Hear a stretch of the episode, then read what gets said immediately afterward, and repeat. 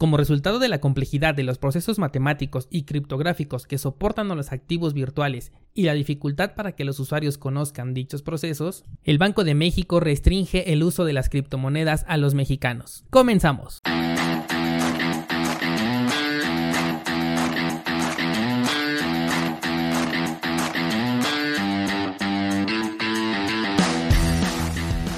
Nadie puede frenar el avance de la tecnología es tan constante que llega un punto en el que se convierte en toda una revolución, de la que si no eres parte puedes llegar a ser víctima. Pero descuida porque estás en el lugar indicado. Bienvenido a Bitcoin en español. Acompáñame y aprende conmigo todo lo relacionado a esta tecnología descentralizada. Pero eso sí, prepara y abre tu mente, porque aquí vamos a abordar conceptos completamente nuevos sobre todo aquello que creías conocer.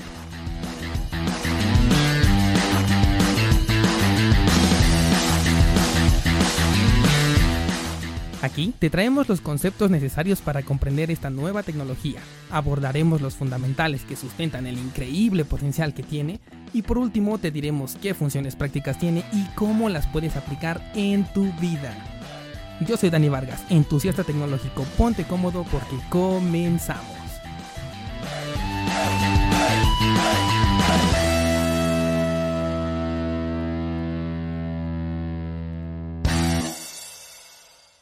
Como lo acaban de escuchar, el pasado viernes 8 de marzo del 2019 el Banco de México se ha pronunciado en contra de las criptomonedas o de los activos virtuales como lo mencionan en la circular que fue publicada en el diario oficial de la Federación de este viernes 8 de marzo. Por si no lo sabías, México había sido el primer país de América Latina en haber promulgado una ley fintech, una ley de tecnologías financieras que se iba a encargar de revisar los temas relacionados con los activos digitales como vienen siendo las criptomonedas y también de los fondeos colectivos mejor conocidos como crowdfunding, los cuales también se han vuelto muy populares y vienen siendo un nuevo método de inversión que tienen los mexicanos y muchas personas a lo largo del mundo desde la creación de lo que fue Kickstarter. Estas plataformas en donde se propone un proyecto o alguna solución a algún problema y se pide la cooperación de cualquier persona que desee participar dentro del proyecto, en algunas ocasiones únicamente con fines de apoyo o en otras ocasiones puedes recibir algún descuento especial en el producto final o algún reconocimiento honorífico por haber participado dentro de la campaña de financiamiento. Sin embargo, el tema actual viene siendo en torno a las criptomonedas ya que se esperaba la resolución del Banco de México desde la promulgación de la ley FinTech hace ya un año el pasado 9 de marzo del 2018 de la cual esperábamos como resultado un listado de activos digitales con las cuales podrían operar las instituciones tecnológicas financieras. Sin embargo, dicha lista nunca fue promulgada, por el contrario llegó el Banco de México y negó completamente el uso de los activos digitales para las personas comunes que viven dentro del territorio nacional. Como parte de los argumentos, ellos mencionan que los activos digitales se han caracterizado por ser volátiles, por ser costosos para celebrar transacciones y además de difícilmente escalables. Este tema del que hemos hablado muy recientemente ahora que les estuve platicando sobre lo que es la tecnología de Lightning Network que viene a solucionar justamente ese problema. Al parecer el Banco de México o está omitiendo ese detalle o simplemente desconoce la tecnología que pretende regular o en este caso prohibir. Voy a leer un pequeño fragmento para darle contexto a esta plática que tenemos hoy en este episodio y dice así directamente de la circular que emite el Banco de México en el Diario Oficial de la Federación. En particular, en los casos en los que se utilicen activos virtuales en los servicios ofrecidos al público en general, puede existir un problema de asimetría de la información que se genera por dos causas. La primera surge como resultado de la complejidad de los procesos matemáticos y criptográficos que soportan a los activos virtuales y la dificultad para que los usuarios conozcan dichos procesos. La segunda causa proviene de la complejidad de los factores que determinan el precio de los activos virtuales, el desconocimiento de los elementos que determinan la oferta y demanda de dichos activos, así como la falta de alguna referencia con la cual se pueda obtener una estimación de su precio. Bien, una vez que ya tenemos claro el tema de la escalabilidad, que efectivamente sí ha venido siendo uno de los grandes problemas que ha tenido Bitcoin alrededor de su historia de estos 10 años de existencia, sin embargo, me parece que no es otra cosa más que las noticias que puedes encontrar en los medios tradicionales, en donde siempre se utiliza este tipo de argumento para limitar el potencial que tienen las criptomonedas, sin explicar realmente todo lo que pueden ayudar, en todo lo que puede servir. Todas las ventajas que nos ofrece a las personas siempre se centran exclusivamente en las desventajas y esta viene siendo una de las principales que siempre están mencionando. Pero al día de hoy me parece que se encuentran con un argumento caducado, con un argumento que ya no tiene la misma fuerza que pudo haber tenido hace un par de años aproximadamente, ya que tenemos distintas soluciones en el mercado, llámense a criptomonedas alternas, tenemos por ejemplo a ADA, tenemos a Dash, que ha venido a solucionar muchos problemas en el caso de Venezuela, ya tuvimos un episodio exclusivo para ello. Y tenemos el proyecto en fase todavía de desarrollo de la Lightning Network que les estuve platicando en los episodios pasados la cual viene a solucionar precisamente este problema de escalabilidad que están utilizando como argumento las personas detrás del Banco de México para emitir esta circular. Por otro lado, me preocupa mucho que dice que podemos tener un problema de asimetría de la información generada por la complejidad de procesos matemáticos y criptográficos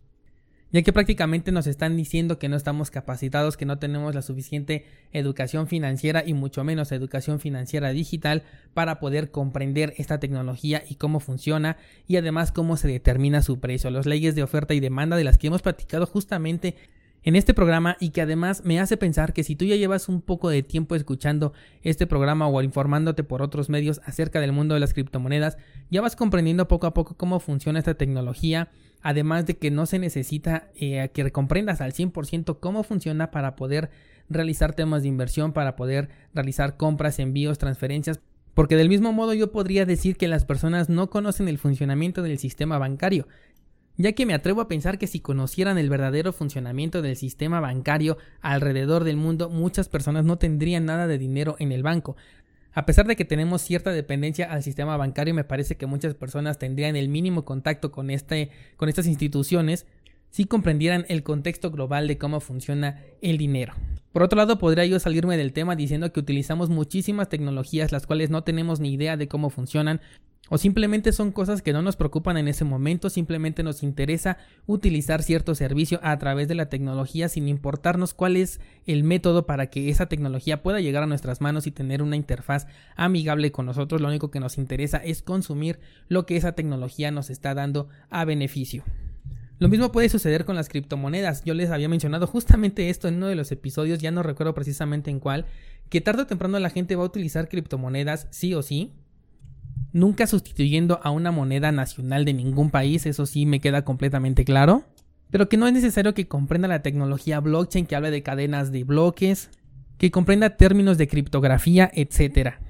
Cada vez tenemos aplicaciones más sencillas, tenemos países en donde ya puedan pagar su boleto del metro a través de su celular. Aquí incluso en México ya podemos utilizar Samsung Pay, ya podemos utilizar métodos de pago a través del NFC. Muchas personas, estoy de acuerdo en que todavía no saben lo que es NFC, este tipo de tecnologías, pero hay otras muchas que ya lo están utilizando sin saber ni siquiera cómo funciona la tecnología NFC, pero ya lo están utilizando porque saben que existe esa opción en su celular, porque sus dispositivos se lo promueven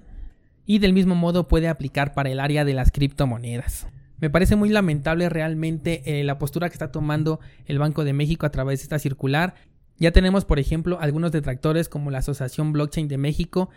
Ellos argumentan que la postura que está tomando el Banco de México no está a favor de la ley fintech que teníamos el año pasado, esta ley con la que teníamos un escenario muy positivo hacia futuro en el cual podríamos estar aceptando y regulando, sí, ¿por qué no?, el uso de estos activos digitales, como ya se ha hecho en Japón, como se ha hecho en otros países como Estados Unidos. Sin embargo, la postura que tenemos actualmente viene siendo más similar a la de China, a la de Rusia, en donde se están prohibiendo el uso de estos activos digitales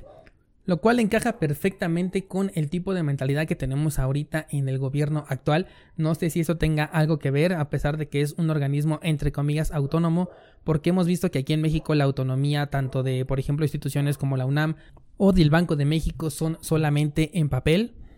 Pero bueno, si estás en México yo te invito a que leas completamente el documento, es algo extenso, aquí solamente quiero dar un resumen y recalcar el punto más importante que a las personas normales se les está restringiendo el uso de las criptomonedas. Y dice esta circular que únicamente se va a permitir su uso para transferencias de carácter interno, es decir, que están restringiendo el uso solamente para unos pocos, disfrazando la noticia de forma que creas que únicamente te están alejando del riesgo, sin embargo también te están alejando de los beneficios que esta tecnología te ofrece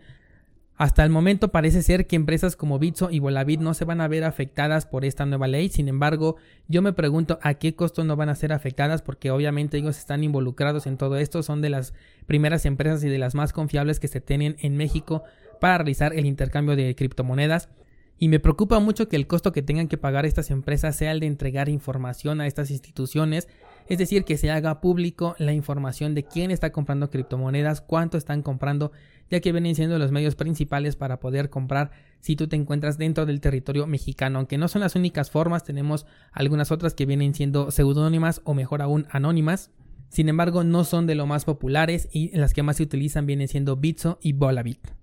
Bien, en los medios que así lo permitan les voy a dejar el enlace para que puedan dirigirse a donde se encuentra el comunicado directamente en el diario oficial de la federación para que le puedan dar una leída